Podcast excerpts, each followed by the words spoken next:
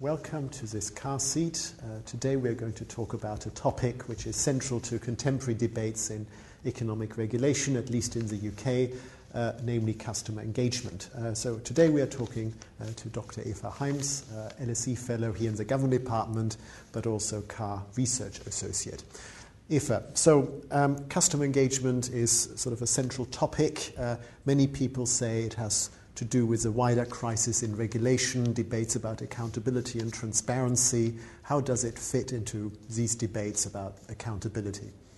Well, at first sight, I think you could think that customer engagement and regulation could solve all of our problems when it comes to accountability, when it comes to legitimacy uh, in regulation, because you think we're directly talking to the people who are actually affected by businesses' decisions and by regulators' decisions. So it sounds great, and I think we need to take that potential very seriously. But as soon as you engage customers in regulatory processes, you open a whole new can of worms, if you will, of legitimacy and accountability uh, issues. For example, if you get together a group of customers, why are they representative of customers at large? Very tricky question. So far, often customer groups and regulation are not meant to be representative. They're meant to use customer research to represent what customers want. But of course, customer research uh, finds it very difficult to make complex trade offs uh, that individual customers would be willing to make uh, or not uh, be willing to make these trade offs. So you, you all of a sudden have that sort of issue uh, in the room, I'd say. So we need to be careful not to see this just as a solution to legitimacy and accountability problems but we also need to look at further issues uh, that it raises. And how is customer engagement practiced? Uh, what is the experience in the different sectors? Well, here in the UK, sort of the earliest uh, example we saw was in the aviation sector, actually, but since then we've also seen it happening in the energy sector and perhaps most crucially, very recently, uh, in the water sector in England and Wales and in Scotland which are two different jurisdictions when it comes to, to regulation. And then in, in water regulation, we've seen, and this is what makes it so interesting, two different models being practiced in Scotland on the one hand and England and Wales on the other hand. In Scotland, we saw a so called negotiated settlement. So uh, a customer group actually negotiated a new price for water with the water company Scottish Water, and that was a customer group that was established from three bodies the regulator, the water company, and consumer group to sort of make this new customer body independent from all three um, entities. In England and Wales, we saw a very different model where the customer group, they're called customer challenge groups, um, were situated uh, at the company level, so belonged to, to the water companies, if you will, although it was mandated by the, uh, by the economic regulator here in England and Wales and they didn't directly negotiate a new price. They tried to challenge companies to include results of customer research in their business plans. So we've seen um, a great variation in models of customer engagement, even just uh, in the UK. And why on earth is the UK suddenly such an example of customer engagement processes? Well, where has this come from? I'd, I'd say that. Uh, perhaps the overarching reason is disappointment with existing regulatory models and existing models of consumer representation and regulation.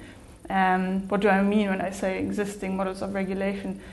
Uh, and disappointment with them. So, in utilities regulation, that's, for example, the really well established uh, RPI minus X methodology for conducting price reviews. And regulators sort of felt a sense of disappointment not because they think this is a bad model uh, that they need to replace, but because it has become very well um, known by regulators and regulated companies, which makes it much easier to game it for regulated companies, which makes the whole process, uh, regulatory process, so, sort of predictable. Um, and regulators were looking for a new way to challenge companies. Uh, and also for a way to improve relationships with regulated companies that sometimes had become a little bit strained and for a new way to make businesses take ownership of, of their business plans uh, rather than looking for the regulator to make business decisions for them. But there was also a disappointment among regulators of their, their ability to represent customers or consumers, which they usually feel they have a responsibility to do, but often felt, for example, that uh, documents they were producing were very complex and it was very hard for, uh, let's say, ordinary people to engage um, engage with what the regulator was doing. So they were also looking for for new ways of bringing consumers and customers into regulatory processes. Okay, so it comes out of a disappointment with the past. It happens in many different ways in different areas. Um, so where will it all go? I mean, will sort of 1,000 flowers blossom, or is there one model of customer engagement to emerge? What do you think? Well, I think the whole idea of customer engagement is probably here to stay, but I don't think that we'll necessarily converge on one model that everyone will use in different sectors. Why, here, why is it here to stay? I think that there is a perception amongst uh, regulators, regulated companies, um, that this has overall so far been a successful experience, not without problems, but regulators feel they were able to challenge companies in a new way, and companies have actually um, seen it as valuable to talk to their customers directly uh, and become more responsive, for example. So, uh, they, and there is, of course, the sense that maybe accountability and legit- legitimacy issues and regulation can be somewhat addressed by, by this model. So here to stay, but not necessarily convergence on the same model because different sectors uh, and different jurisdictions face very different challenges. For example, when we go back to water regulation in the UK, in Scotland we have one water company that is publicly owned. In England and Wales, uh, the last price review, during the last price review, we had 18 water companies um, that are mostly privately owned. So you have shareholders in the room that often want certainty. Introducing customers into a process brings more uncertainty, which is much more difficult if, if you have privately owned companies. Uh, and for a regulator, it's much more difficult to introduce these kinds of new models when you're regulating many companies rather than one. So I think we'll see models of customer engagement uh, emerging and becoming institutionalized that fit the respective contexts uh, of regulation in any particular sector. And finally, um, as students of regulation, I mean, what can scholarship about regulation learn from customer engagement? What do you think?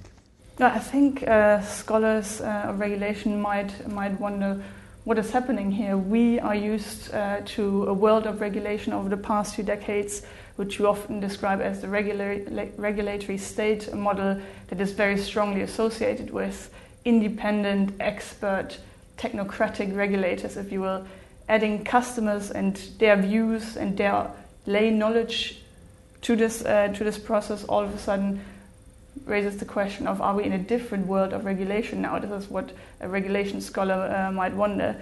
But I think we shouldn't necessarily think that this has changed everything because what we have seen in, in these processes in the UK and customer engagement processes is that if a customer body wants to be able to challenge a company uh, effectively, it usually relies on guidance, expert guidance by economic regulators. So uh, the, the, need uh, for expertise, for technocratic expertise, continues to be there, and regulators continue to supply that, and regulatory processes continue to be based on principles of efficiency, for example.